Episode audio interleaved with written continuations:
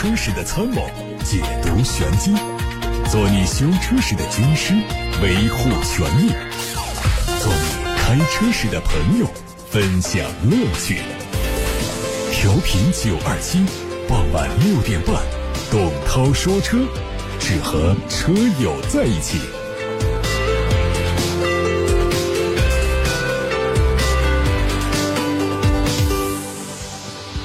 晚上好，各位，我是董涛，欢迎来到今天晚上董涛说车时间。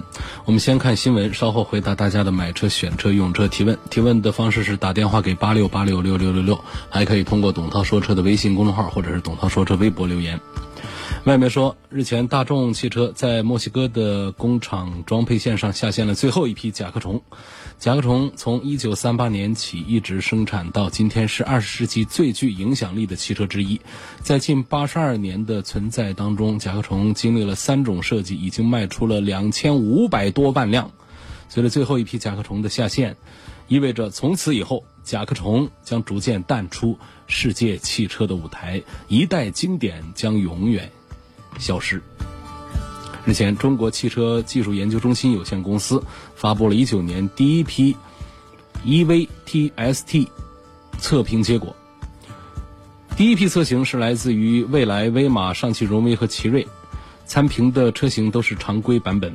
这次测评的依据是二零一九版的规程，全国第一个融合了主客观测试为一体的评价体系。新的规程对续航与电耗、充电、安全、动力、操控、舒适、便利性和品质，共七项性能进行测评，评价的总分超过九十分，而且没有短板性能的车型才会得到五星。从七月一号开始，全国部分省市开始执行国六机动车排放标准。有消息说，国六排放标准很快也会在二手车行业执行，届时会对二手车行业造成影响。但行业人士表示，二手车市场暂时不会受到国六排放标准的影响。资深二手车从业者表示，目前二手车市场得到的消息显示，二手车市场可能在明年元月一号开始实施国六排放标准，而二手车商从收车到售出的平均流水时间只用三十天左右，所以二手车市场暂时不会受到国六排放标准的影响。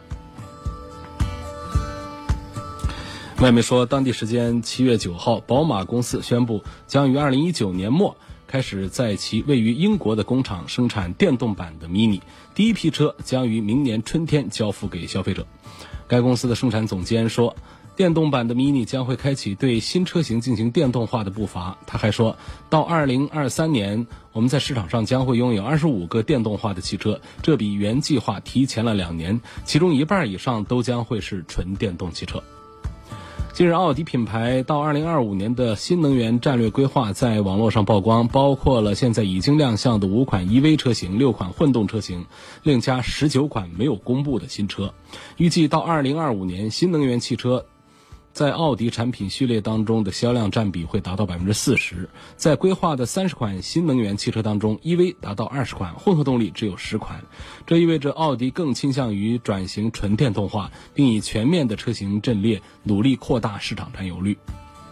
外媒说，因为搭载 V6 发动机的吉普自由光传动离合器存在故障，导致车辆在行车过程当中滑落到空档，FCA 宣布召回八千，对不起，是八万三千辆。吉普自由光，FCA 发言人此前向美国汽车新闻透露说，这次召回涉及到的是2014款的吉普自由光 SUV。消费者的反馈促使 FCA 对此展开调查，而调查的结果发现，只在影响齿比变化的一个组件，或许不能充分的应对流动流体。他表示，一旦出现这种情况，变速器可能会意外的转换到空档，从而使事故出现潜在发生的风险。有外媒拍到了一组海外版本田 CR-V 中期改款的路试照片，改款新车会对前脸和尾部做微调，并换装新的轮毂，暂时还没有收到更多的配置和动力消息。雷诺发布了旗下最新轿跑 SUV 车型2020款的官方图片，这款全新的紧凑型 SUV 基本保持概念车的设计，采用溜背式的车顶，使得新车的视觉方面更加运动。新车将会采用。雷诺和奔驰共同开发的 1.3T 发动机，它的最大功率112千瓦，最大扭矩250牛米，用的是雷诺日产三菱联盟研发的变速器。有国内媒体从比亚迪官方获取到了一组全新秦燃油版的官图。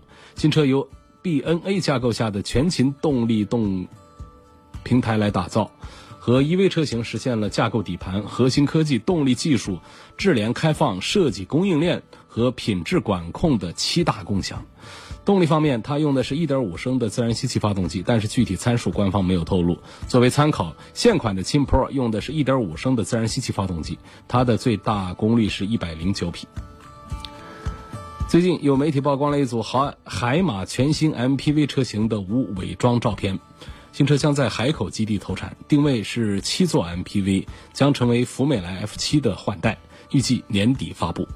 这款全新 MPV 车型有着非常夸张的外观造型，延续了概念车的设计。大尺寸的前格栅采用不规则的造型，并且采用镂空的处理，搭配狭长的前头灯，使得前脸有一些未来感。好，这是今天的汽车资讯。各位正在收听到的是直播当中的董涛说车，欢迎大家把买车、选车、用车的问题发送到节目当中，我们在广播里回答。提问的方案是。打电话给零二七八六八六六六六六，或者是通过董涛说车微信、微博留言。收听节目的方式，除了通过调频九二七的电波之外，还可以通过蜻蜓 FM 和喜马拉雅等新媒体平台找到董涛说车。好，下面开始回答大家的选车问题。来自八六八六六六六六热线电话平台上，王先生先提问。他说：“一九款的铃木吉姆尼什么时候能够在国内买得到？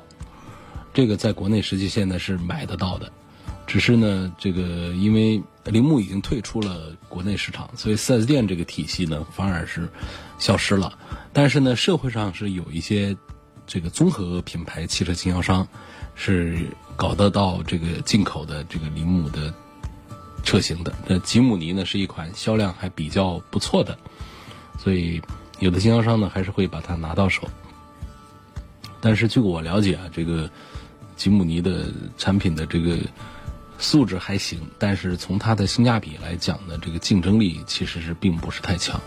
首先，它的实用性是绝对足够弱，别人都在讲实用性啊足够强，他是讲的这个足够弱，因为它车身实在是太小了啊，它的车的宽度啊。我们一般讲得一米八左右啊，才像个样子，一米七就已经比较小。它的车宽只有一米六，那我们说车长，现在常常我们经常讲，希望能够说五米以上，那就是大车不说了。那么常常讲呢，四米七左右，这个就已经比较好看了。四米七的代表的这个左右的，就有这个像这个很熟悉的新款的大众的途观呐等等，这样的车就是四米七左右的。那么再往下，如果说到了四米三左右的话呢，这车子就已经是很小了啊。比方说像这个，呃，一些小型的 S SUV，呃，丰田的 CHR、本田的 XRV 啊等等，这是四米出头的这种，这已经比较小了。啊，后排的空间呢，除非通过很巧妙的设计，否则都是不好得到保障。那么铃木的吉姆尼是多少呢？它可不是四米。四米八、四米七、四米六、四米五，它直接都四米不到，它直接只有三米七的车长。那我们的 Polo 是多少呢？Polo 是三米、三米、三米九左右，包括飞度都是这个尺寸。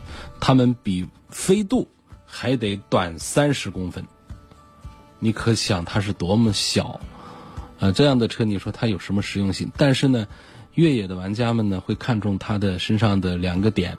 一个的人家是一个非承载式的车身，第二个呢，它是有分时四驱，所以它的攀爬能力、啊越野能力是相当了得的。也正是因为在越野的路况上啊，这个铺装的公路，我们讲路面平整，还讲宽度。那么越野的路段呢，它就完全是经常会出现很窄的情形。那么我们像这个呃途乐呀、霸道啊这样的大家伙。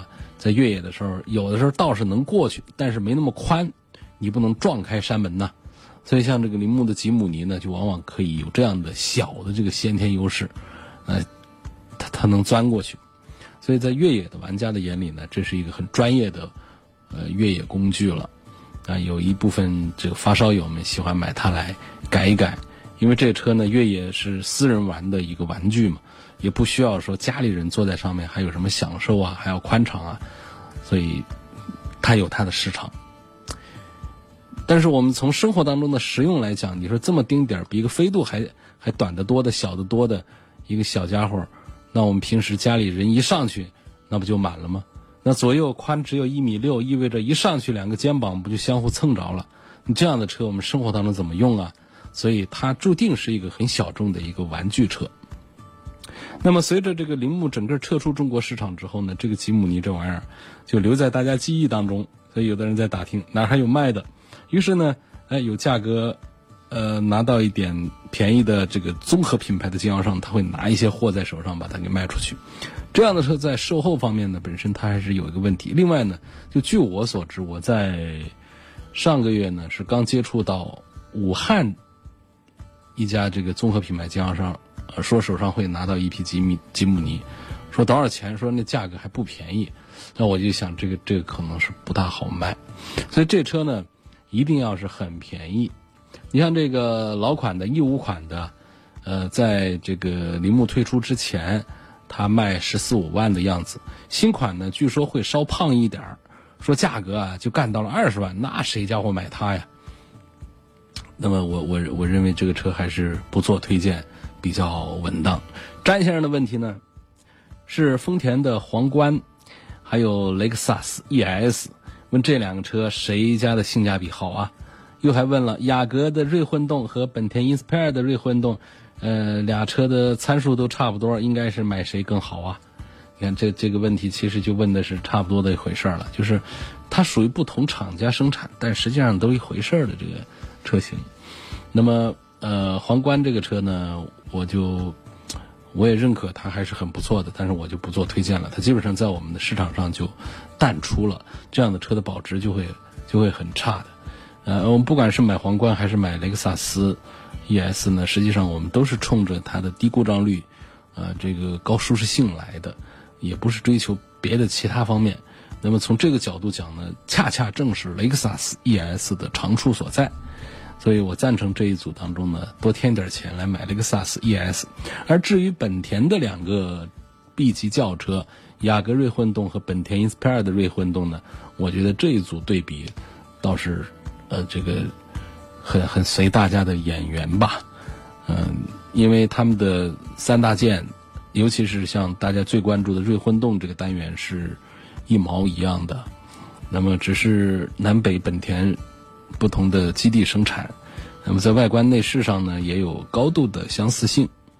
那么从这个整个的这个调教上来讲呢，我们在试驾的时候呢，也没有区别，就感觉有什么调教上的蛮大个不同。尽管在说的时候呢，是把 Inspire 调的更加运动一些的，然后在雅阁上呢调的是稍微偏舒适商务一点的，但在我们实际试驾对比当中呢，是没有发现这个明显的呃差异的。所以这些以上意见仅供大家参考。我觉得在雅阁锐混动和本田 Inspire 锐混动的选择上，我有两个意见。第一个是推荐，我觉得这两个都值得推荐。第二个呢，就是随大家的眼缘，你看它外观上总有点区别啊。另外，你就是看这个 4S 店是是广州本田的 4S 店离你家近，你就买雅阁的锐混动；是东风本田的 4S 店离你家近方便，你就买 Inspire 的锐混动。因为我们买车啊。回来之后呢，还有保养，呃，万一呢，有运气不好的时候坏了，还有维修，啊，我们除了去社会修理厂，我们还得去 4S 店，所以店近一点还是会方便不少。下一个问题，陈先生说，我在东西湖的一家奔驰 4S 店订了一辆一九款的 GLC，嗯，约定七月底交车，但是。七月三号通知我说，因为改款，这款车不产了，让换其他车型和颜色。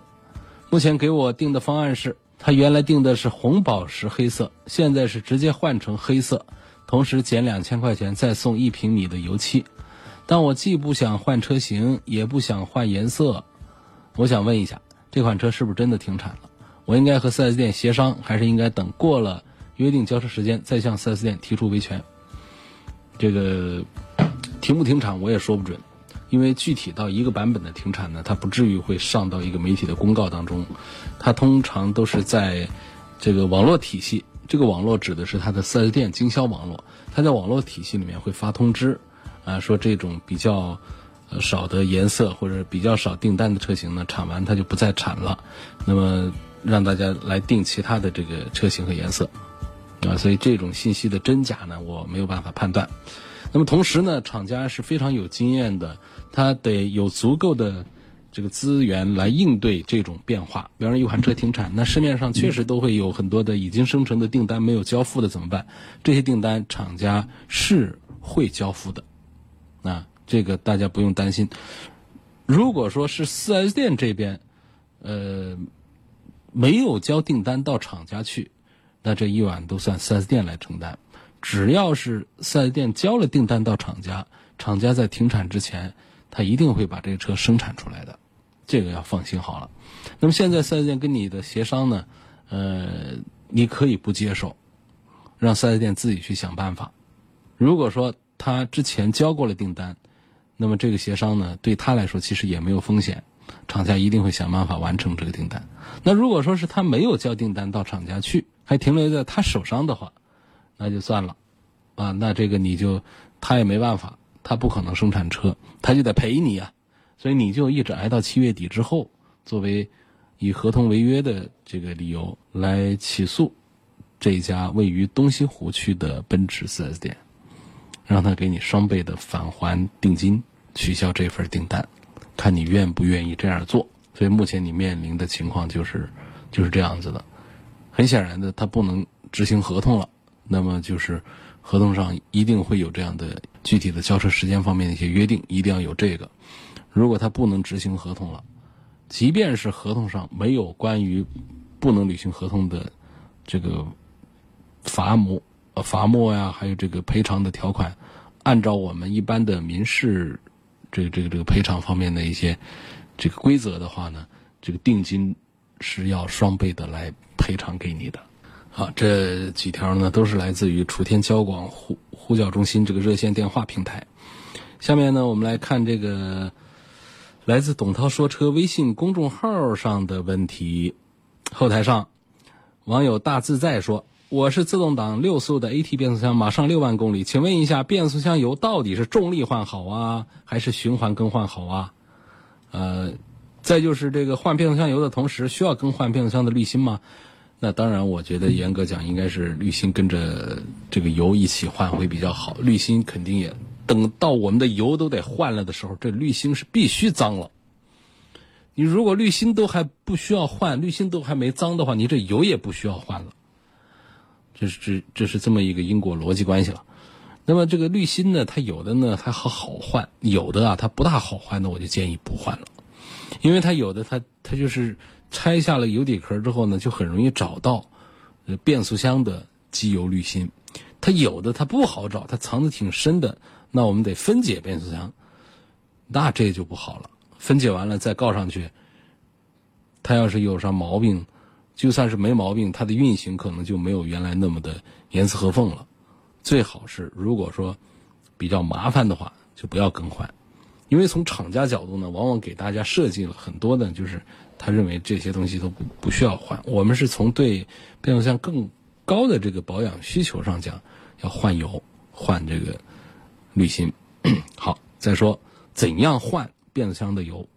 什么换个机油啊，包括换刹车油啊，很多车友们呢，开个几年车之后都不陌生了。但是换自动变速箱油，那很多朋友他就没有经验了，没有经历过。因为什么呢？因为这个自动变速箱它保养周期长，有的品牌是宣称终身免维护，所以常常有个朋友一个车开个几年一卖，开个几年又一卖。他换了五六道车了，他就一次自动变速箱油都没换过，这种可能性都是有的。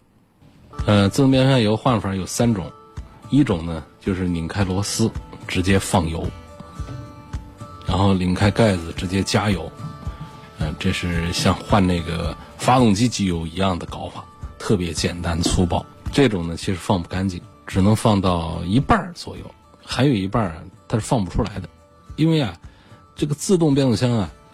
它躺在那儿的，然后里头的齿轮呢结构特别复杂，很多的腔体它都可能储存机油啊，储存这个变速箱油，跟我们汽车发动机是不一样，发动机呢常见是竖那儿的，然后它里面的结构相对比较简单，上面是活塞，啊，活塞环底下连杆，底下曲轴，差不多就简单，这个枪里面就完了，啊，就这么一个空间。那么要放油呢，它就比较容易放的干净。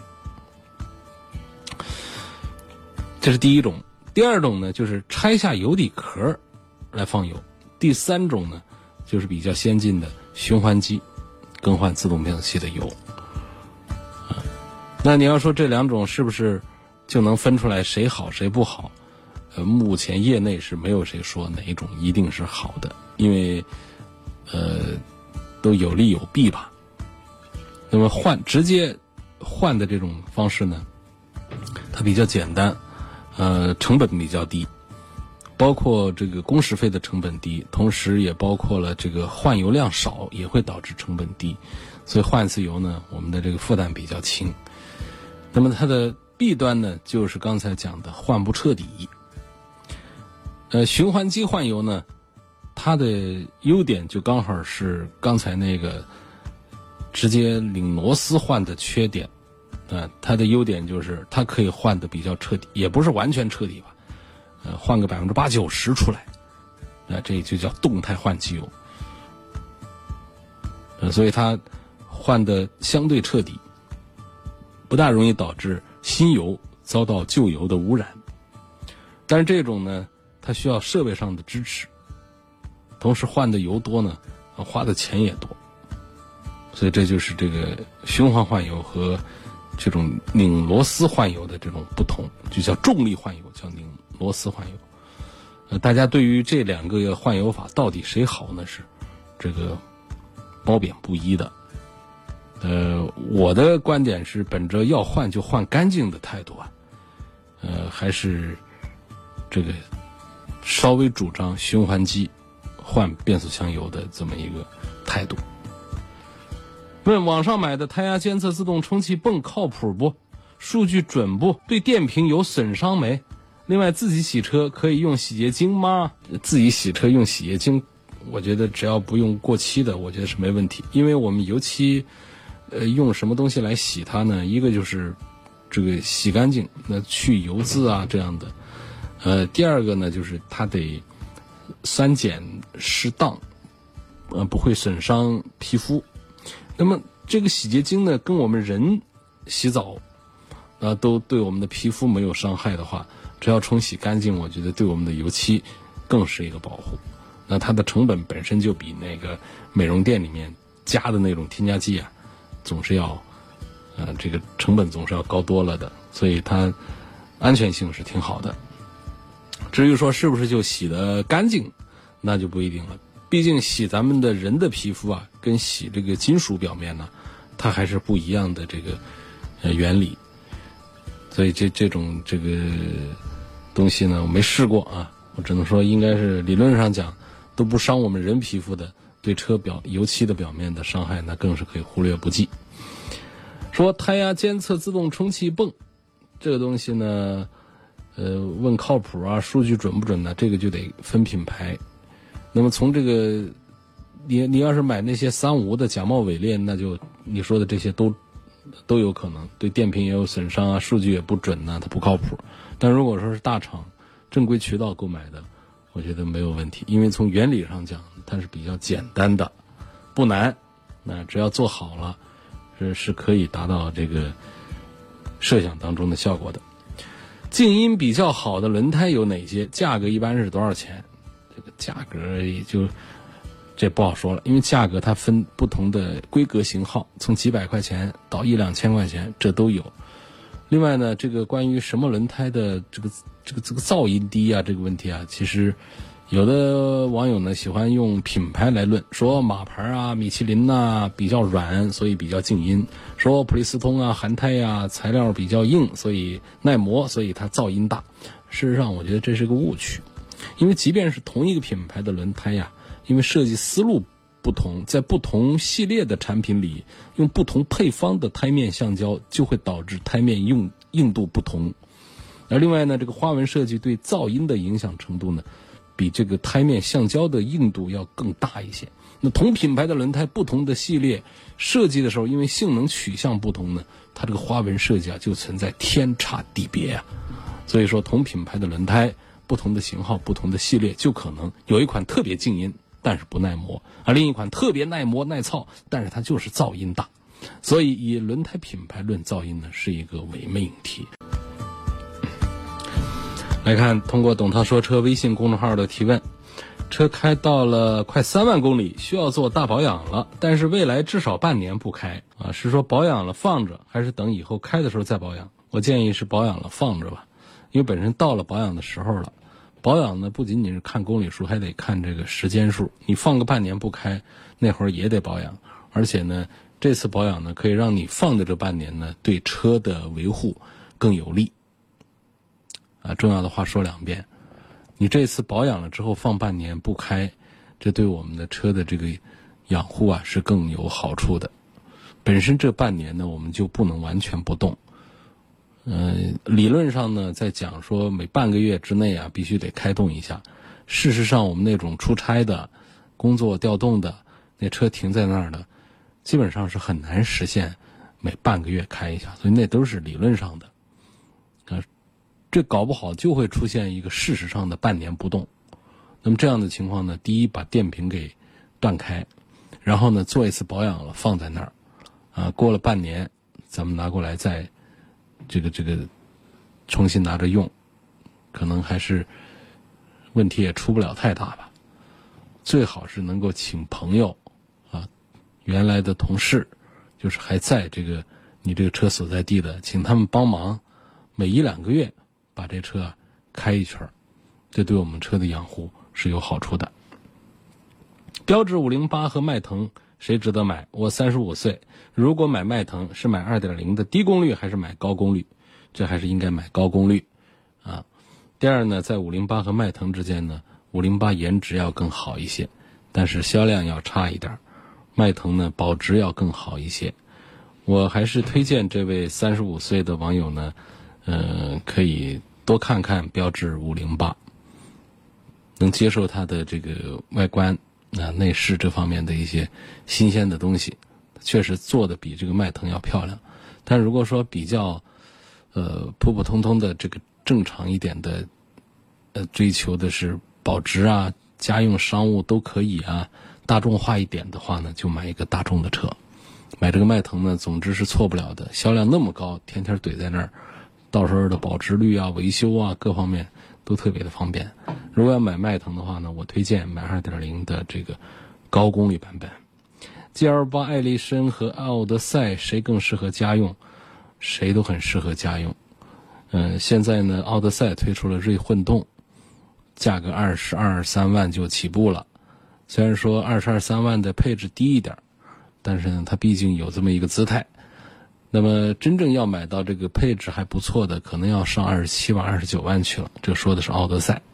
实际上，艾力绅在今年年底也会推出混合动力版本，啊，到时候我们再介绍。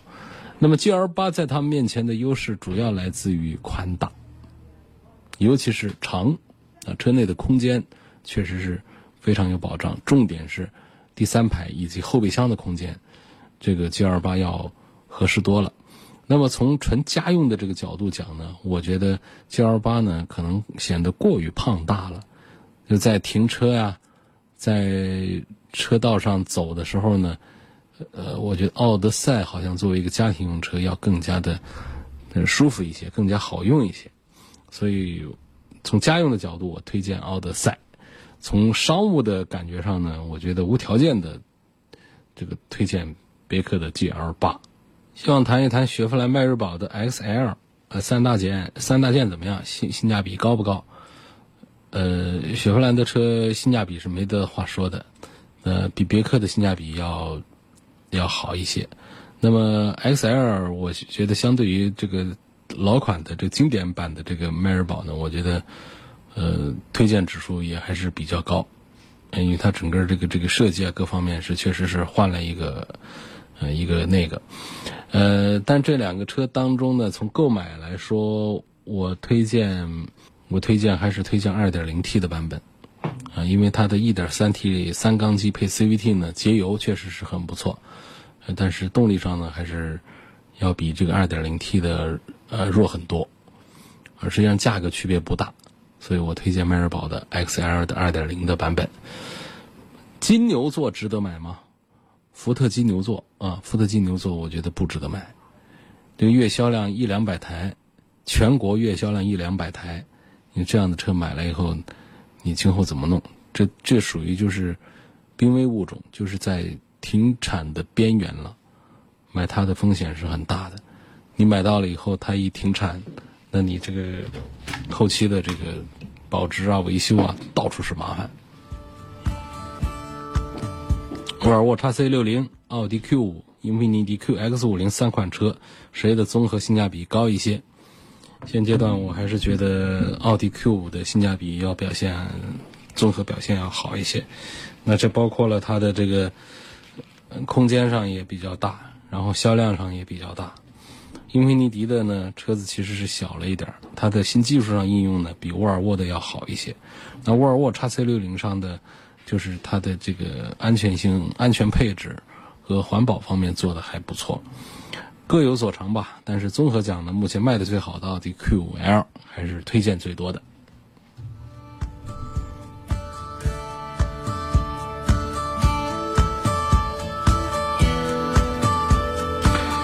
说，我现在准备换车，三到五年可能会进藏，考虑到车的故障率、长途驾驶的稳定性，一汽大众探岳值得买吗？我觉得完全没必要为你三到五年之内要进一次藏。